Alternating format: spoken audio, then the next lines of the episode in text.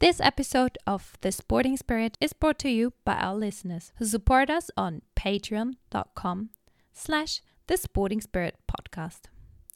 As we're an independent podcast without any major sponsors, we are reliant on any help that you are capable of giving. Whether it's by just contributing 5 euros a month, or even if it's by sharing the link of this podcast to colleagues, friends, or family. As always, peace and love.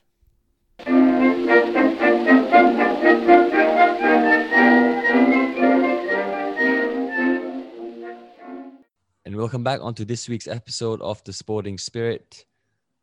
I'm really happy again to be joined um, by my co host, Carl. And we are somewhat in a role reversal this week because I'm recording at quite a convenient time in the afternoon, Malaysian time. Um, whereas Carl has just about, um, yeah, gotten up from his slumber. It's about 6:30 a.m. in uh, Sweden, and uh, Carl's about to go to work. But you know, it's all it's all good. How's it going, Carl?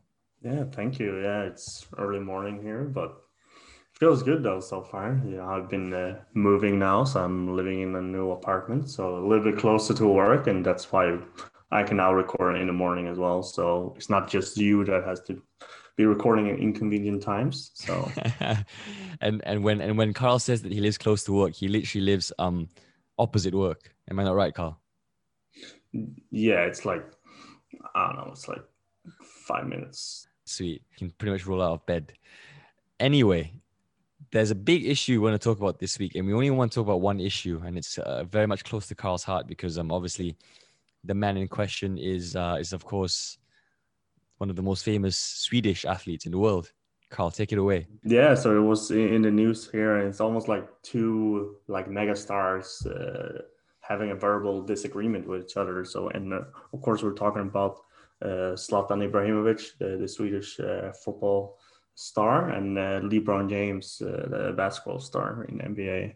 And uh, Ibrahimovic, I think he was asked a question about an interview, and he criticized LeBron James in this like if uh, athletes should be like vocal in political issues. And according to Ibrahimovic, it's like no, like athletes should be athletes and politicians should be politicians. Like you should not speak out on issues that you don't know uh, anything about or take a stance. And while LeBron James went out like he, that he's never gonna like be silent. He's gonna use his platform to speak out against issues that he feels strongly about.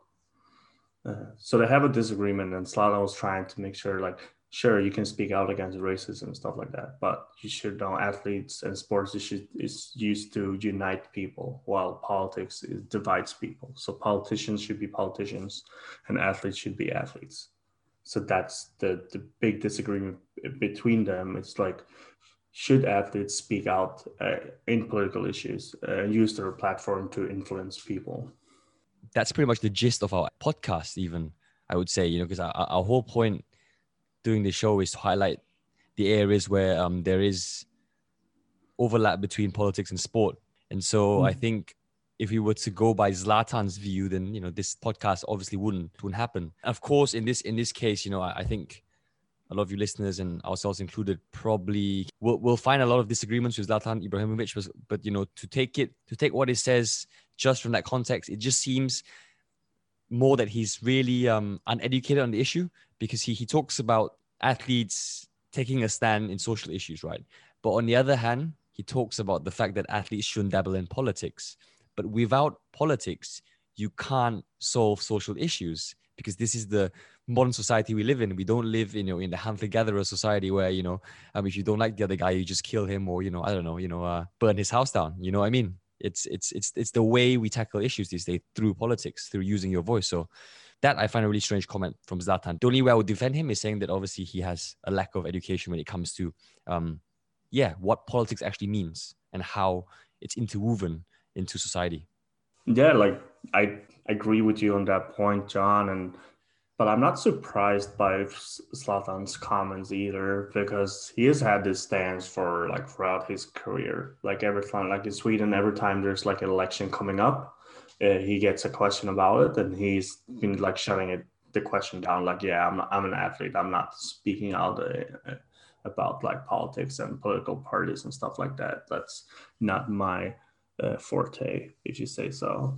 So yeah, I disagree with his comments, but it's not a surprise as well. And when he was asked the question in the interview as well, I can see why he went that way uh, as well. And it kind of like I don't know. I feel like it blew up more than it should have. Uh, it's yeah. probably because he mentioned LeBron James in it, and then LeBron James was, of course, asked about it in an interview. So it's just because it's two like superstars having a disagreement. But yeah. I feel like in one way they have they are on the same side as well.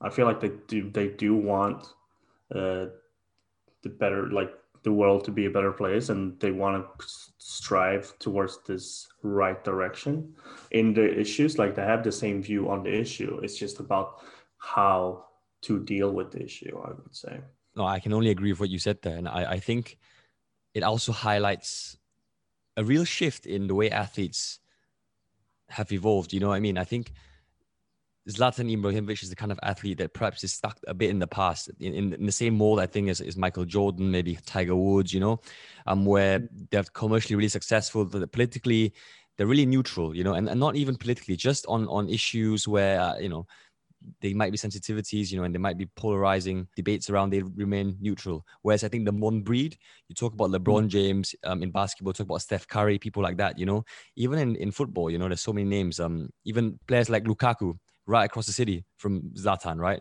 Who's mm. what 15 years younger than him. These are guys who are who are taking the stand. I'm using their platform to highlight injustice, you know, advocate for change. So it's a shift in the kind of, you know, I think it's the evolution of the athlete that we see here. And I think it, it, it's quite harsh to sort of judge Zlatan um, and compare him to the new breed of athlete who, for lack of a better word, are a bit more woke. But yeah, I think that's just the, the reality of the situation, in my opinion, anyway. Yeah, and also like because Ibrahimovic have been vocal when it comes to like uh, racism in Sweden, and he's been very vocal uh, about, for example, that people with uh, a non-Swedish last name uh, having a, a, difficult time to like get into like national teams and stuff like that. Uh, hasn't always agreed with his opinion on on those issues. Um, on those statements, but he's been very vocal about that, and it's also coming from his background. Like he growing up in Sweden, uh, as an immigrant, and he's always felt like he's an outsider. Like he's always had to like fight the system, and he's been using sport to like unite uh, people and to sh- and to become a symbol for uh, these uh, immigrants that grew up in Sweden. Like he was like the first immigrant that made it big in Sweden, I would say. That's why I think it makes it even more surprising for me um, coming from Zlatan, and I think it. I think it's safe to say that the stuff that Zlatan says often doesn't really surprise you because he's just you know a, a sharp shooter, right? He, he just speaks his mind. But this in particular was quite surprising because of his track record, as you mentioned. He yeah, he has a history of you know sort of standing up for the rights of you know ethnic minorities in different countries. Um, I think his dad is um, from Bosnia, his mom is from um, Croatia, I believe. So you know it's uh it's a strange one. Yeah, like but I don't know. I think as a Swede, we're not surprised uh, at this, at this at least, because we've been get, getting used to it. You know, at least he yeah. hasn't changed. He's consistent. Like he's had this dance like throughout his whole career. Yeah. So it's not like he's like flipped the flipped the coin and like, oh, yeah, I'm gonna go with this with the, the popular opinion. No, like mm. no, this is my view on things, and this is how I stand, and you can take it or leave it. And of course, like I don't, I can see where it's coming from, but I don't agree with it. And if I had to take a side here, I would have to go with LeBron James. The athletes should use, like, could use their platforms if they want to. They don't have to use their platforms. Like you can't force an athlete to like being vocal in the media if they don't want to. But if they want to, as LeBron James, and he's at least educated and like read up on the issues he's talking about, then I don't see an issue with it. Yeah, I agree on that. I agree on that. Again, such a such a polarizing topic. You know, whenever athletes make their voices heard in in any realm outside of sport, you know, particularly if it's politics. So it's yeah, as always, Zlatan is a polarizing figure in the world of sport. So yeah, we'll wait and see what happens. Still love him though. of course you do. Um, anyway, let's let's move on to then the gist of um, this week's ep- episode and talking about Zlatan and where he's, his heritage is from, right? Um, the Balkans. We've, we've got an academic this week from that region of the world, from actually Montenegro. And he will talk to us this week about issues developing in that region of the world, um, particularly where sports and politics intersects and the sort of historical and socio-political context in the Western Balkan region. So yeah, without wanting to give too much away at this point. Let's get to it.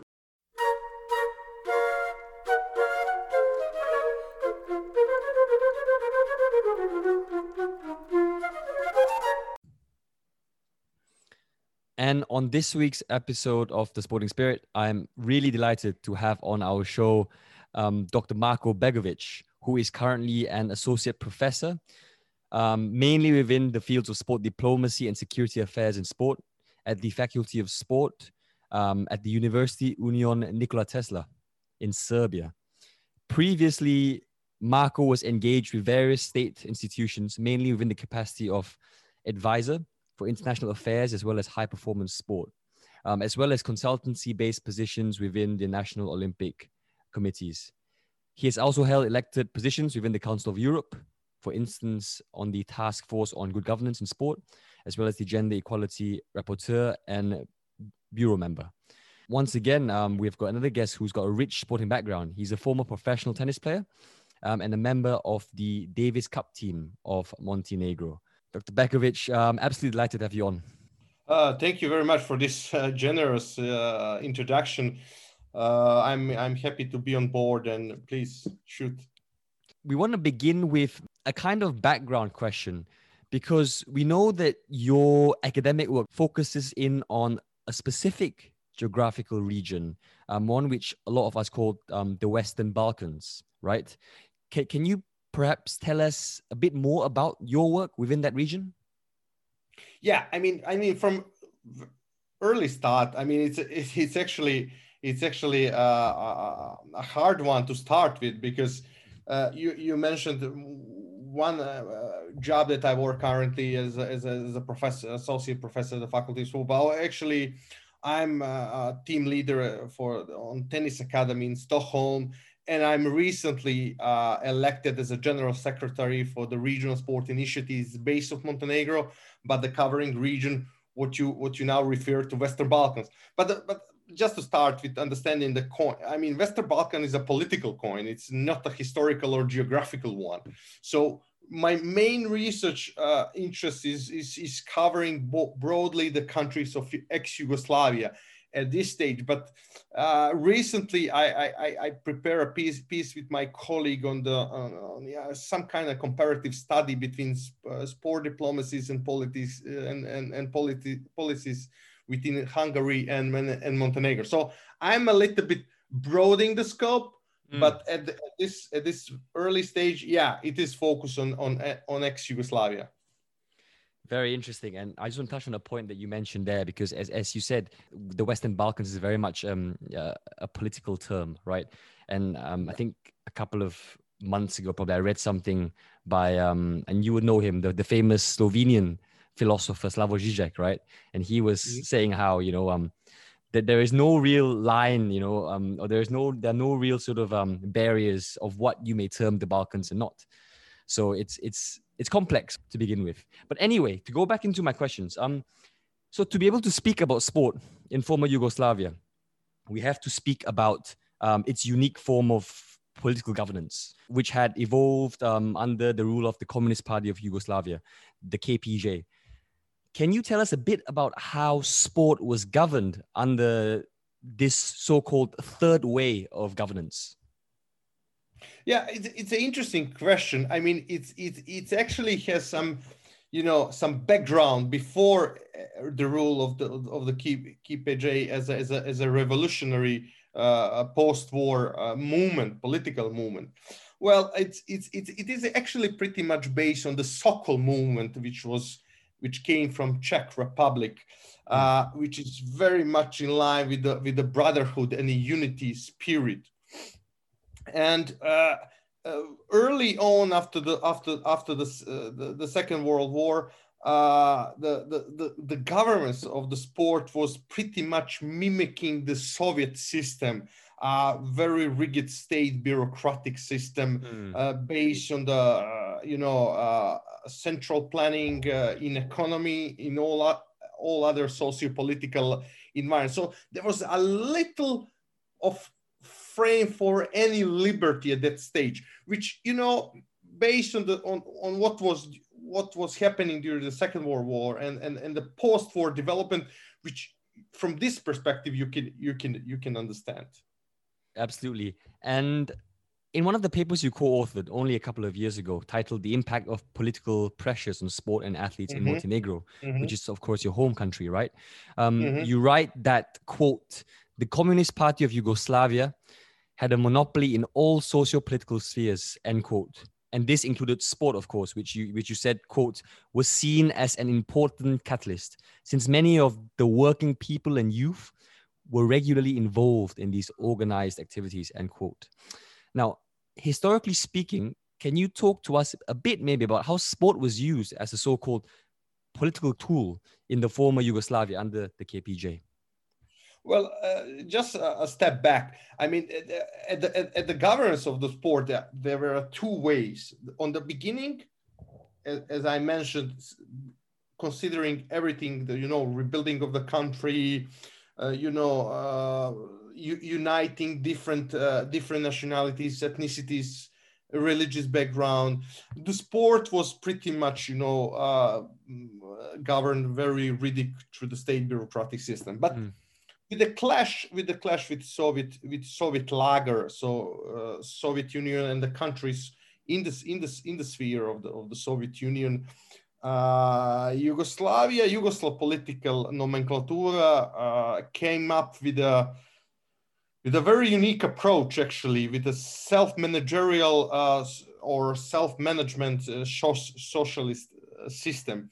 It Mm. was pretty much the system designed.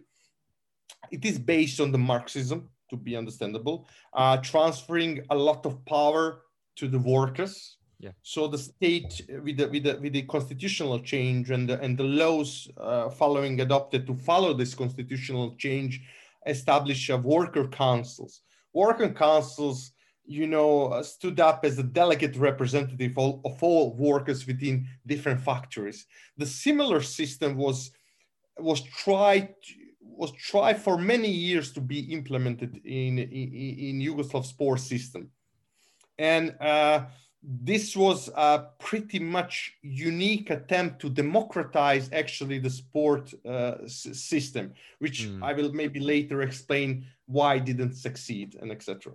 Before we talk about why they didn't succeed, do you know anything about how it was received by the people at the time? Well, uh, people in Yugoslavia followed the general political political orientation and the, and the, and the, and the strategy of the K- uh, KPJ or the Communist Party of Yugoslavia uh, because they really believe that uh, you know there was a coin. Mm. Yugoslavia was seen as a west to east and the east to Mm. the west.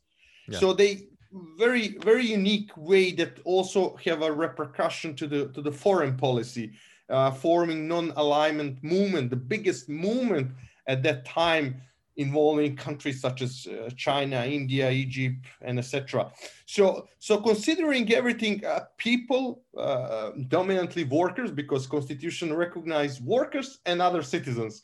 So workers were very much uh, satisfied with ab- ability or opportunity to influence decision-making uh, processes and to be involved through their delegates uh, to decision making or the governing bodies.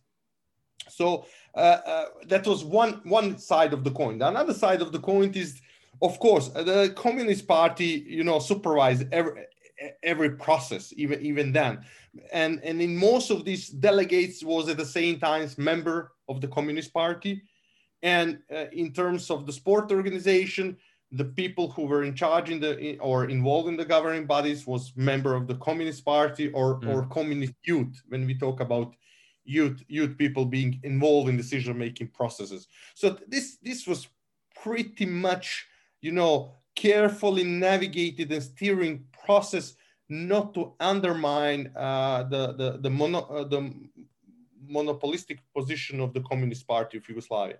It, that's that's really interesting because I think often when we think about you know the so-called sports systems of countries, we often think about them in very sort of black or white terms. You know, it's either sort of top down or bottom up, or you know, for for all you sports systems experts out there, um, you know, who are familiar with the typology, uh, either you know, sort of social configuration or um, a bureaucratic one, or you know, an entrepreneurial one, which essentially just means that it's either state driven or somewhere between, or sort of fully driven by private stakeholders but in reality in a lot of countries it is somewhere in between and, and no more apparent than somewhere like former yugoslavia as you mentioned indeed if we look at the self-management system it is a socialist one but the combination of the state bureaucracy very present still self-managerial governance and market socialism mm.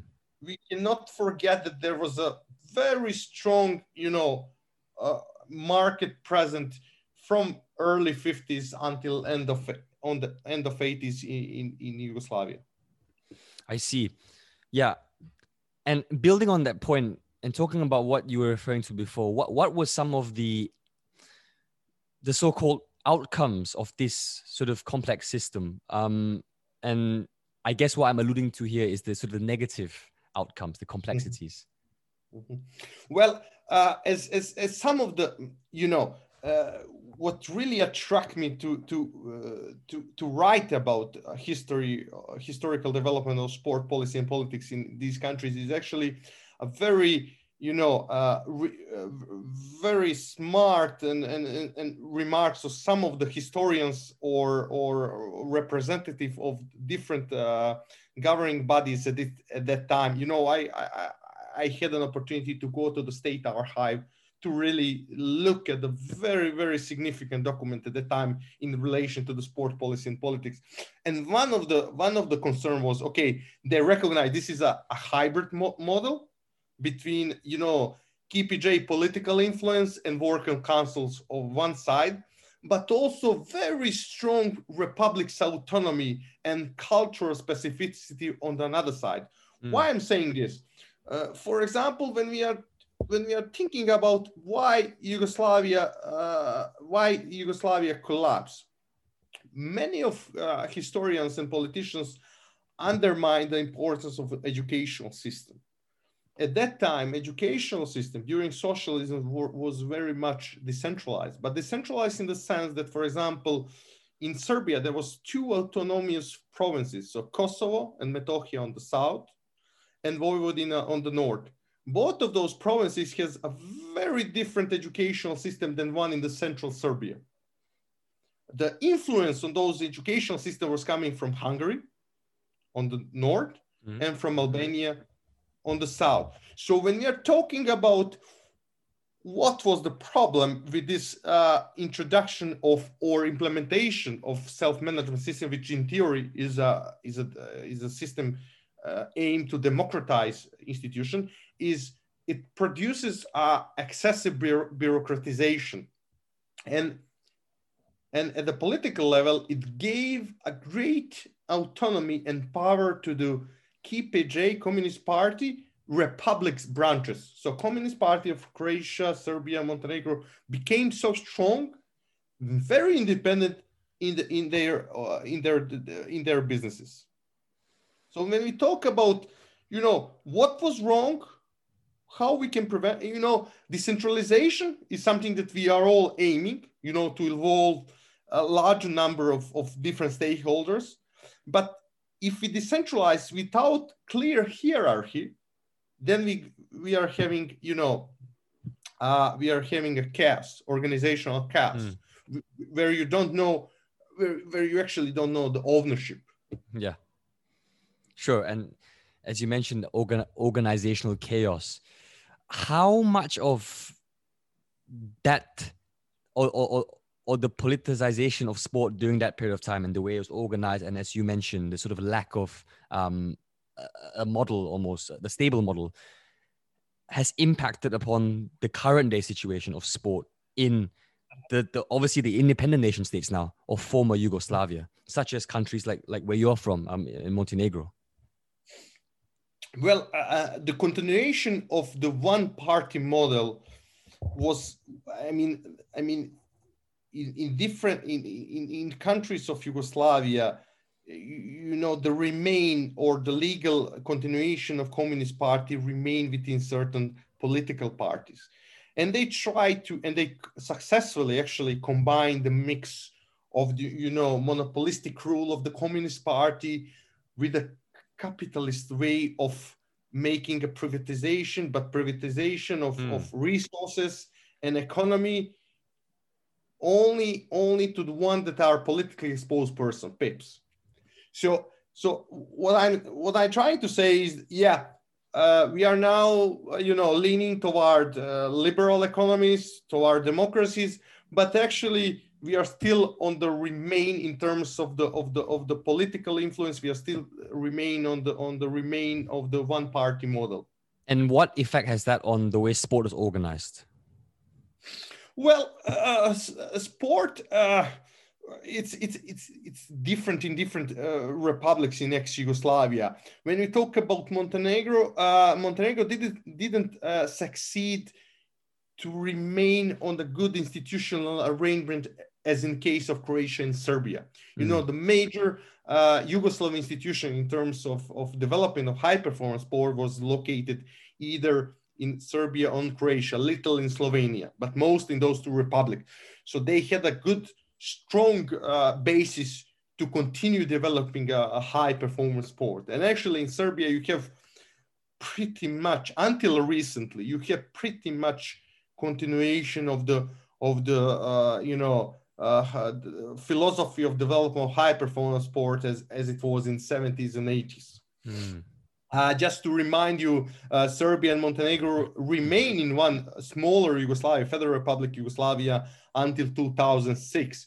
So when we when we talk about uh, you know the impact of dissolution of Yugoslavia, uh, we, we, I mean uh, Slovenia at the start was very much struggling how to form the system, how to respond primarily to the needs of the high performance sports.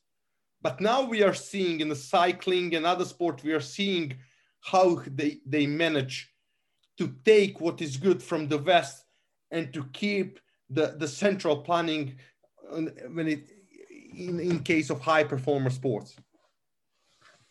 I understand. And and yeah, it, it, it is really fascinating, you know, to talk about high performance sport. But on the other hand, how how much of a focus is there in, in recent years on mass sport or, or, the sort of stuff that we do, sport for development? Well, when you compare uh, with ex-Yugoslavia, with the socialist Yugoslavia, where the focus was on amateurism as a major principle, uh, leaning leaning towards a principle of, of Olympism. It was very strong and inherent in many policy uh, documents in, in, in, socialist Yugoslavia. With the dissolution of Yugoslavia, with the dissolution of, of, of socialist self-management system, the full orientation of the sport policies was on, on liberalization. But as I said, liberalization that, uh, you know, uh, that politically exposed person regain uh, gain the power within different sport organization. And for example, we have a, a, you know an elite handball female handball club uh, and in this and the, the structure is very professional but actually they want to keep it as a non-governmental organization. So the professional club is registered as a non-governmental organization. Why? First reason they don't want to have you know uh, they don't want to have an uh, obligation to pay taxes. They want to be tax exempt and also they want to they don't want to be questioned about the transfer of athletes. So for example now the federation or the competent state authority doesn't have any overview what is happening in that particular club because it is uh, it is organized as an ngo that's that that's fascinating. That's really fascinating. Yeah. um and i, I want to move on to what what you mentioned before. You said that the remnants of the, the, the Yugoslavia sports system, or the best of the elite sports system in Yugoslavia, remains in countries such as Croatia and Serbia. Yeah. I want to talk about these two countries as well as the rest of them and how sport has been used as a tool for nation building um, mm-hmm. because i think a lot of our listeners will, will be aware of in the, the, the, sort of sporting rivalries between these countries right especially in football mm-hmm. without a doubt um, serbia and, and, croatia could you talk to us a bit about this yeah i mean i mean firstly uh, we need to be clear that countries such as montenegro and serbia have, had a very long statehood be, be, before joining or making Yugoslavia. So in case of, of Montenegro, we can find a trace of thousand year of existing a country called in a similar names as, as, as Montenegro. So it's a, it's a pretty long development mm. With, a, with, a, with a strong uh, diplomacy and statehood in in in 80 in 18th century 19th century prior to the to the establishment of, of, of Yugoslavia. Similarly is the case with Serbia. It is not the case with countries such as Slovenia and Croatia. Uh, uh, one more reminder, Serbia and Montenegro existed until uh, as a part of Federal Republic of Yugoslavia until 2006. So the nationalist tendencies uh, after the dissolution of Yugoslavia can could be traced very early in case of Croatia little less in case of Slovenia. But in Montenegro and Serbia, it's, it's particularly interesting because uh, it was not the case until 2006, but it, it went into two different directions. While in Montenegro, we have a nationalism as a part of political agenda mm-hmm. for internal reasons. In Serbia, we have uh, it's deeply rooted in the clash with Croats, Muslims, and Albanians.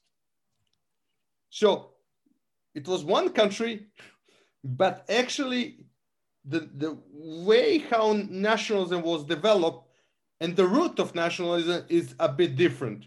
In Croatia was, you know, attempt to make one country with only Croats. In, in, in, in Slovenia was, you know, to emphasize on specificity of, of Slovenia.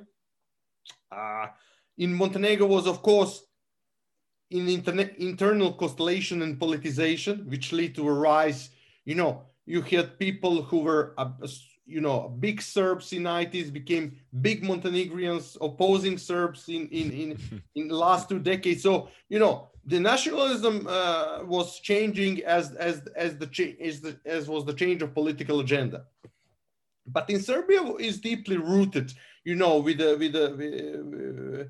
With, the uh, slipping, sometimes slipping into a chauvinism as well, revoking the outcome of the Second World War.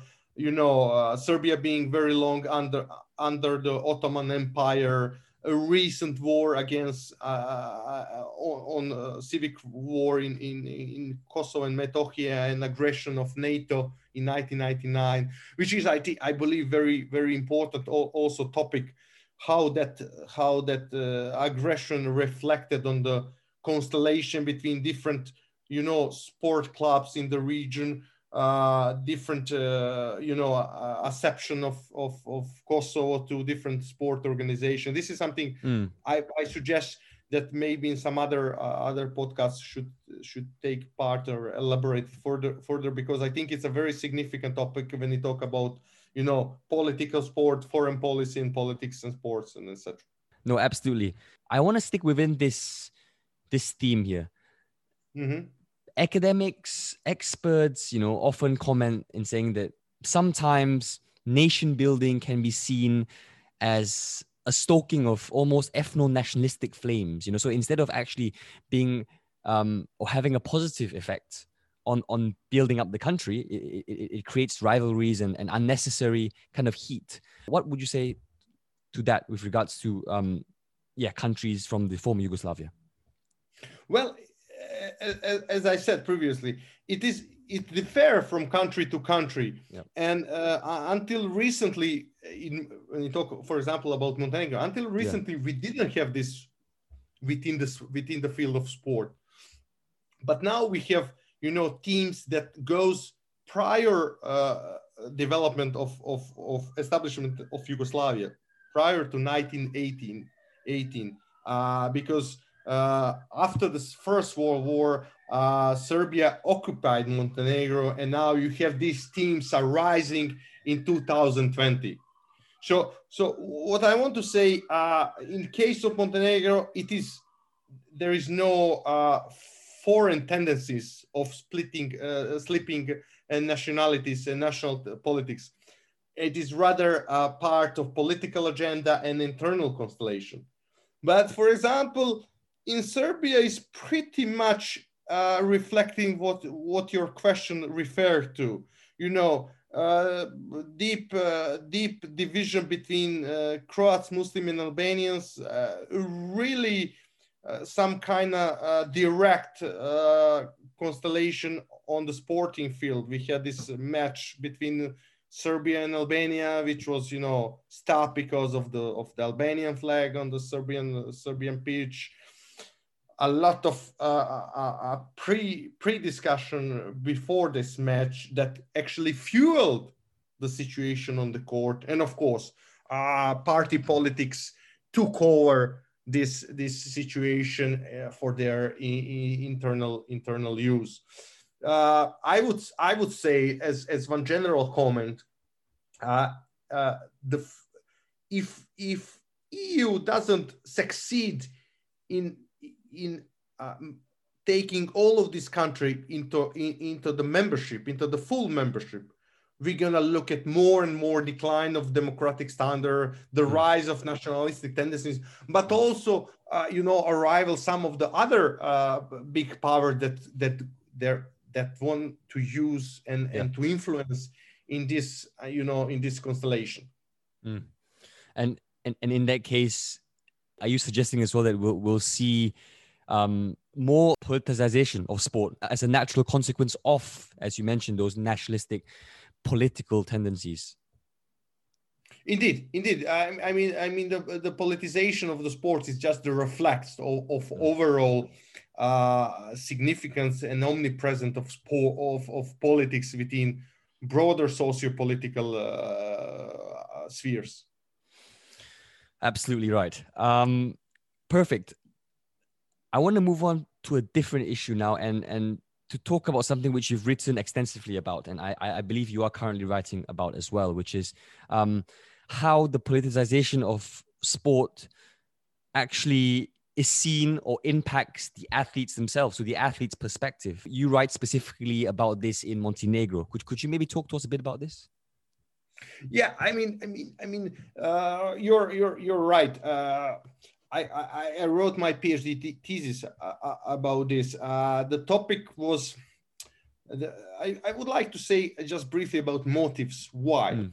Uh, I'm an ex-athlete. I used to work in a different sport forum. I used to work for different uh, national sport federation. I used to work for NOCs, and throughout this work, uh, I, I, was witnessing different, you know, uh, policy making, uh, politics in sports and different agendas, but I never seen athletes or athletes representative being involved, just sitting or, or having the observer position because those decisions are directly affecting them. Uh, it continued with the work within the Council of Europe and and what I what I succeed during my my time in, in, in executive board of the Council of Europe EPAS governing body for sport is I, I I succeeded in references referencing that athletes as other stakeholders of the sport movement needs to be involved or facilitated within the decision making processes and within the governing bodies. So uh, what I find out in, in, in, in, and then and then that of course that motivate me to to to to to read a lot about this first within the region because I want to to grasp what is happening in, mm-hmm. in, in, regions, uh, dominantly in Montenegro, but in other countries. And secondly, uh, then I, I felt motivated to write about that. And then with the support of my mentor and my friend, uh, Professor Steve, Steve, Stefan Vasong, you know, I was encouraged to write about this. I, I, I you know, his help, uh, tremendous help, was was crucial in in finalizing this work, but also to continue writing uh, writing about about athletes in, in in broader region in region of ex-Yugoslavia. So what what I find out in the researching uh, National Sport Federation is that athletes are seen either as an immediate uh, you know success, something that, that stakeholders can use, or an unnecessary expense. They are rather object than a subject yeah. of decision-making bodies and processes.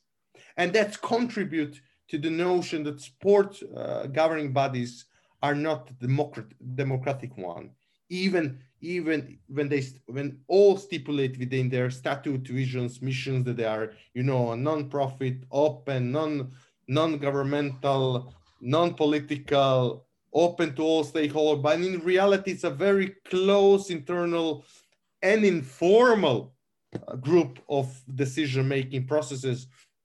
Very often in the region but i'm seeing more than than than in this region uh, politically affiliated or politically exposed persons it's absolutely interesting what you just mentioned because that's something which we spoke about again extensively with um, Paulina Tomczyk, who's the general secretary of EU Athletes, who mm-hmm. I'm sure you, you know of, right? Mm-hmm. Um, and and she mentioned that their organization, of course, is a platform for the voice of EU athletes. Um, and and I guess a lot of the challenges that athletes face is just simply that they're not at the table um, when discussions are being made, and they're simply objects. Um, they're simply you know um, pieces on the chessboard, right? Mm-hmm. And something which we spoke about actually is how COVID has kind of changed that because athletes have increasingly been pushed into taking action because a lot of them, for example, cannot live under the circumstances where they're not paid or they don't, you know, have the benefits, you know, as as, as an athlete. Can, can you speak about this a bit to us and, and in terms of, you know, the, this element of, of COVID and how maybe it's democratized sport? Indeed. I mean, I mean, I was I was looking actually again what is happening in the Balkan region because it was very you know from the from the political level to the sport level it was uh, uh in a way uh, mimicking one each other uh, how institution uh, you know try to, to to look look each and to follow mm. each other in this you know undemocratic practices and demo and actually uh, backsliding of, of, democratic capacities in many countries uh, from the Hungary, Serbia, all the way to the to the, to the Montenegro. So yeah, uh, the, the question about COVID is a very hot topic. It's it's a, it's a topic that uh, you know when you look at the Lancet and the, and the current research research the, the experts still cannot fully grasp what is happening, what kind of uh, you know broad consequences is gonna have when gonna fi- when gonna finish. Mm. Nobody knows yeah. how that can how the virus can transform in some other so so it's a lot of things unknown but when we when we when we break down to the national level for example of montenegro but also i mean i just finished a, a chapter for serbia and, and, and croatia what i can say is there are three phases so the first phase is the phase of really unknown of anything was a complete uh, shutdown of everything and the sport had a you know, uh, sport and the sport system and athletes were actually devastated. But, but the, but the crisis in this case, the crisis disclose all the country's weaknesses in the region. For example, for for weak institutional arrangement, uh, you know, a corrupt political system and un, undiversified economy, which is very important because uh, in the case of Montenegro, the full focus on, economic focus was on a tourism. So more than quarter of GDP was coming from the tourism. Mm. And now we are under, you know, under the situation where there is no travel, and that had a median uh, effect on the on the on the on the tax um, tax money on the uh, on the you know financing uh, not only sport but we are talking about education, health, social security, and etc. So what, what happened to that is we, we, we have many athletes early finishing their career because they, okay, they were in a situation, they have families. They either, you know, wait and maybe suffer greatly or they stop playing sport and trying to find a job.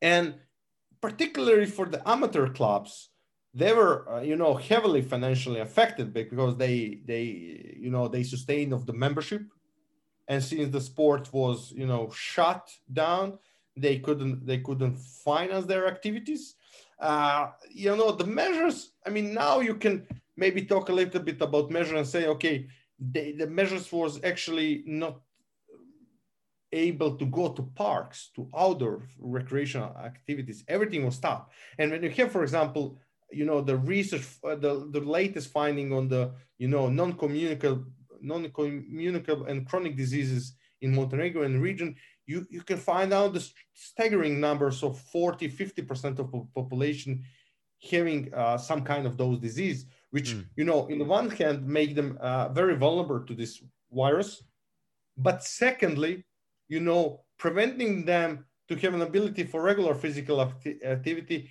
it will make them more more more more health uh, in more health risk so uh, the second phase uh, okay that was the first phase but the second phase was a pre-election phase in the moment of the crisis health crisis the government decided to have an elections to sustain the power for another Olympic uh, four years. And then you have the situation that they suddenly open everything. And what, what happened is that significant rise of number of infected and number of deaths. And not only that, but the party politics determined the measure, not the, not the scientists and the experts. As a consequences, we have a uh, you know loss of complete legitimacy of science, expertise, and politics, and public administration. So this is what is happening now in the countries, but especially, especially, especially in Montenegro. So um, as an as an outcome of this third phase, I mean, the whole health and economic system currently collapse. And this is, you know, uh, this uh, constellation signals that you you can actually not you cannot have a, a real plans in terms of sport policy when it comes to development of certain of certain aspect of sport, either high performance or, or recreational it's really I don't know if interesting is the right word, but it's definitely crazy to think that you know a government would hold an election obviously during the covid times but but montenegro is not the only country to do this um, for listeners out there you know there, there's so many countries who have done this in the last year or so um, and and politicized covid i mean it's almost difficult to name the countries which haven't politicized covid rather right maybe new zealand would be a good example to follow very much so. Big, big fan of Jacinda Ardern. So yeah, absolutely right. But moving maybe towards um, the light at the end of the tunnel, I, I want to talk to you about the future of sport in Montenegro in whenever it is a post-COVID era. How do you picture that? in your mind? Uh, we are. St- I, I would say we are still at the beginning of the tunnel, so uh, the light is still far away but at this at this and it's very unclear how this crisis will will play out the level of impact on organized sporting especially including the recreational one considering the importance of, on overall uh, health of society but also the societal what values of sport that's it that's a the structure of sport really needs to be uh, in my view to roughly uh, re-examine we aim to to set up a very dynamic, responsive, and resilient sport system. What does it mean? We need to be able, you know, when I, I, I, I cannot, Uh, you know, guess what is hap- what is going to, to happen, but we really need a, a structure that in those kind of crises can have an immediate response. Okay, we have we at this stage we we as as beginning of the COVID crisis, we have complete shutdown of the system. But okay, we need to have the response, how to deal with that, especially in terms of sustaining athletes to stay into the sports, mm. not to only quit. So we need to have different programs.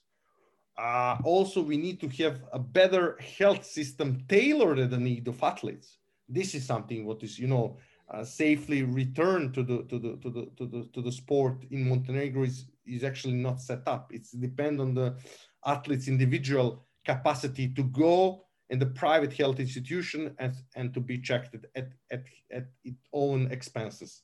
So we need to have system that will respond to the athletes need but also we need to rethink how to structure community-based sport to uh, to reflect to the needs in a different in the different circumstances so so so i think in these pre-olympic uh, months Mm. We really need to shift the focus actually from olympic games to really thinking about how to run the, the, the resilient responsive and dynamic sports system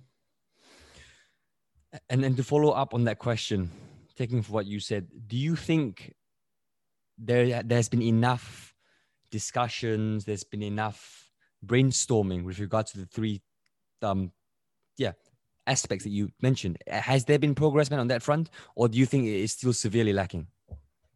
Well, uh, as, as to the region, none discussion, actually. There is no discussion. The focus is actually only how to prepare for Olympic Games, which, okay, I understand. Uh, as I was a professional athlete, I understand the importance of professional sports.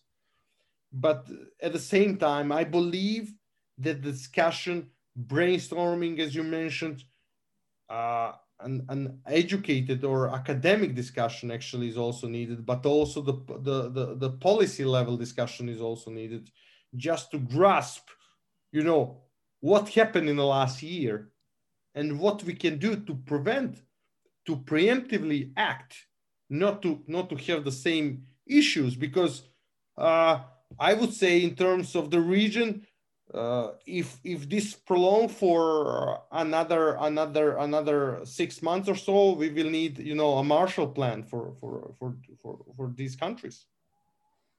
And Yeah, this is, that, and uh, this is and this is reality. Mm, no, absolutely right. And I think, you know, a, a Marshall Plan not just for a few countries. Uh, I think this Marshall Plan would be for half the world, if not more. Um, Mhm. and and and to speak and you know to take everything um in summary I, I i would say that one of the more important things would be to include athletes in this discussion uh, whatever you know the contingency plans are for, for the future athletes have to be at the center of the table Yeah, I, I mean you're you're fully right. Athletes, namely athletes, but also you know coaches, sports Yeah. manag- managers, entourage. They need to have the vo- saying there in, at the table because they're actually center of the you know competitive sport, and we need you, you know you we need to hear what are their thoughts, how they're thinking about this, what is happening in their families. You Mm. know, uh, it's it's a it's an individual dramas. I, I I would say in many cases, and and we need to to understand what is happening. This and it's not only in sport, but but but the sport actually with with the values with the values that possess really can step up in this direction. But in order to do this, uh, democratization of institution is a prerequisite. You're absolutely right. It, is indeed a prerequisite, and um, and yeah, I think everything we've discussed today has you know has, has sort of encompassed what, what what you just mentioned there, um, the importance of the athlete's voice. Just to finish off today's interview, Marko, and once again, because you know we've had we've touched on so many different issues, quite in depth as well. But I want to close in on um, something more personal for you. And and of course, Yeah. you, you mentioned that you were formerly a professional tennis player, and I can imagine that you you have had your your your idols growing up. But who who is someone in sport who you look up to, or you did look up to before, be it in tennis or whichever sport? It's a, it's a hard question because we, we- when I was growing up, we, we really look at you know Michael Jordan with his with his extraordinary sporting performance. Actually, I mean, we're all I mean, but but also in Yugoslavia, you have certain certain number of, of basketball uh, Yeah. football players that we really you know we we were really looking at like Dejan Bodiroga, Aleksandar Đorđević, uh, Tony Kukoc, Dino Rađa, Dražen Petrovic, all of these, you know, uh, Dejan Savicevic, uh, Predrag Mijatovic. Uh, So all of those Yeah. great athletes will will look very. But I would not say there was idol in my case. I would say that I was, you know, very proud on seeing them how they perform. they were performing in the in the in the time of crisis, in times of yeah. UN sanctions, and uh, having you know having uh, receiving a medals at the end of the competition for for me was you know okay this is something what we can pay them back with with imposing us with the sanctions so this was my my my, my first my first response but but the second is what what actually Novak Djokovic is doing with professional tennis group of forum that he's that he's working on in in, in having a tennis player involved in decision making processes mm. i would say it's a very i mean it's a very huge uh, step forward in a in a very professional sport as as as tennis so i'm very happy that he took the uh, you know he took the forefront in that in that action and and this is something we actually need. We need the top athletes to say okay this is you know this is wrong. We need to have athletes on board. It's not only me who is having this so big attention of media and everything but we need to hear the the player who is 500 on the world or, or 1000 on the atp ranking as well because he is living this sport the same as i do. I may be number one on atp but he's also going through everything what I'm going through. Mm. This is, I would say, this is very crucial. But at the same time, uh, you know, we can.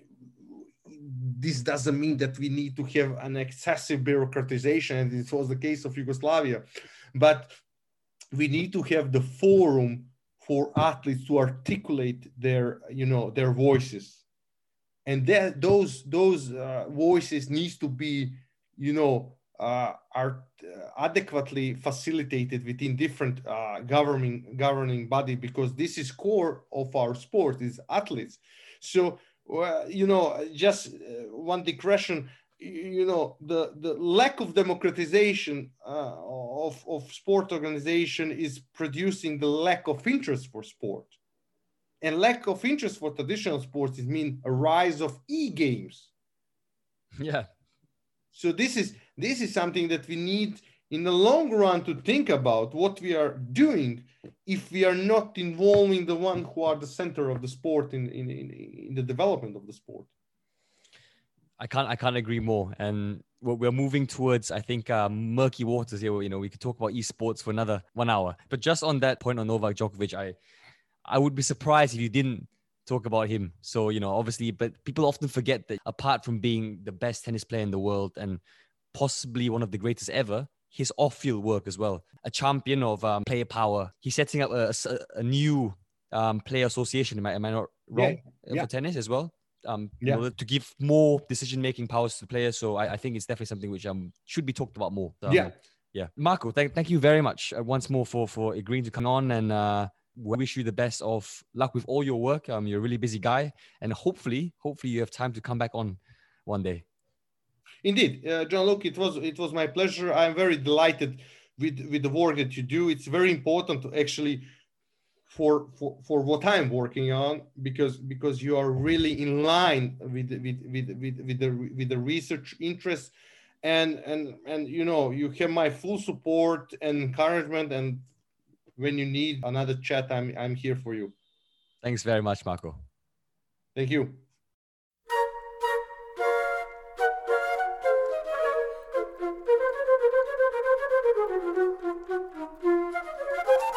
And there you have it, Dr. Marko Begović. Carl, how, how did you find the discussion and what, what are some of your takeaways? Yeah, I used to say like I, I really enjoyed it. Um, I've always been fascinated by the Balkans, like Western Balkan countries, uh, especially the relationship with sports. Like so, like small nations, and with the history they have with with the, the war and everything, but they can still produce so many good athletes on a high level, especially in team sports. You have like like for example like basketball, handball, football, water polo, but also like some tennis players as well. Uh, so that's really impressive, and it has to do with the sports system. So I was like really interested to like listen about like how the sports system in in these countries work, and I feel like Begović uh, was in a good way explain a pretty complex sports system to us. Absolutely right and that would be my main takeaway as well. Um, the complex sports system that um, is a reflection of uh, obviously the political and, and social history of um, all Yeah. these now independent nation states formerly belonging to um, Yugoslavia. And I found it Yeah. quite interesting actually to know that the main sort of sporting giants in that region, Serbia and Croatia, are the big, you know, producers of talent because of, you know, um, the remnants of the Yugoslav system back in the day, you know, and, and the elite system. And I also found it interesting how previous to that in Yugoslavia, there was a history of mass sport. Um, elite sport wasn't the main focus, mm, but, you know, like sport for the people was, you know, obviously the main focus. And it's interesting how there's been a shift now to sort of elite sport and to see all the diverse different countries, you know, in that region um, have their own sort of, you know, peculiarities, as, as Dr. Begović mentioned. Yeah, it'll be interesting to see like how that affects the their like the, the talent pool in the future. Like as they said, like it's going more and more towards it, focusing on elite sport and not on mass sport. Because many of these like top talent that grew up like in the 90s and 2000s are coming out Mm. of that system and now we're coming more and more elite sport focus is that going to have a effect on the talent pool Absolutely right, and it goes to show there is this trend all over the world, and not just in, um, not just in um, places like Montenegro or you know or Serbia, because we spoke a couple of weeks ago um, to a couple of experts from Indonesia who mentioned the same thing, right? And it's the same thing here as well now with with Montenegro and, and some of the countries in the Western Balkans. So it's I feel like it's it is like a, a, a worldwide phenomena which has been going on for the last couple of decades, and um, Yeah, we can see it in Sweden as well, like in my home country, and it's been it's been a big, big debate. Like one of the biggest issues, like on like on the top of the list for the, the Swedish Sports Federation to talk about like how to deal with elite sport because it's becoming like more focused like at a younger and younger age to focus on like elite sport. Yeah. Uh, so yeah, and they have been trying to work with it to make sure that at least every kid and teenager can be able to play sport mhm, uh, especially now when like the the like the UN's Children's Convention became Yeah. law, Yeah. uh, and that affects sports as well, because uh, every kid has the right to play sport. exactly, So- yeah, Teams that like doing selects uh, select teams and elite sport can't really do it in the same way anymore. Uh, so, but yeah, it's a world phenomenon. I would say Mm. that this sport uh, is getting at, at, also like at a younger and younger age as well. Yeah. And to link into that, another thing which is sort of like a, a, a trend at the moment for, for countries all over the world is the use of sport as um, a, a tool, you know, to, as I mentioned in the podcast, to stoke the flames of nationalism. And Mm. it clearly is a reflection of the politics of the country. Dr. Begović mentioned that as well in saying that there is this shift, this right-wing shift in the, the, the West Western Balkan region, and it's not just there. It's you know, you know, not just East Eastern or Central Eastern Europe either. Um, in Western Europe, we see the same thing, and so it, it is worrying. It is slightly worrying, uh, but yeah, we hope that you know instead of using sport as a tool to divide people, sport can be used more, you know, as an actual unifying tool. Wow. Do you Yeah. know who you sound like just like that? you sound just like Zlatan Ibrahimovic. Sport is for uniting people. yeah, right. Um, yeah, it, it was fast. It was a fascinating interview, but I, I would have to mention also that it was one of the more complex topics um, that I've had to sort of you know um, engage with and in so far. It's something which I know close to nothing of. Uh, Yeah. The Western Balkan region and specific to that, the sort of sport policy, you know, in that region. So it was such an insightful discussion and very stimulating, to say the least. No, yeah, I feel like uh, uh, Dr. Begović did a really good job, like explaining because, like, I don't know, there's there's so many things you can talk about the Western Balkans when it comes to sports and the whole like the history of the of the region and there's like the nationalism with sports and the, how sports has been used by politicians and all that. And you have all these different countries as well that have their own little history as well with sports. So and yeah, that, that's pretty much it for this this week's outro. But before before we go, I want to just yeah, just to mention that Dr. Begović is keen to come back on our show at some point and sort of engage in a sort of debate with regards to an issue that we talked about at the end of the episode this week, which was to do with esports and whether or not esports should be considered eh, or should be treated with the same respect as your regular sport. So this is a call for anyone who's willing to debate him. Whoever's listening out there, all 15 of you, uh, if you feel you're up to the task, please yeah, shoot us a message. Yeah. Do we have anything else here, John, or wrapping it up? That's it, man. That's it. So yeah, um, uh, Carl needs to go to work, otherwise he's gonna get fired. Don't want to Um, do that. We don't want to do that, not at all. As always, then Peace and love.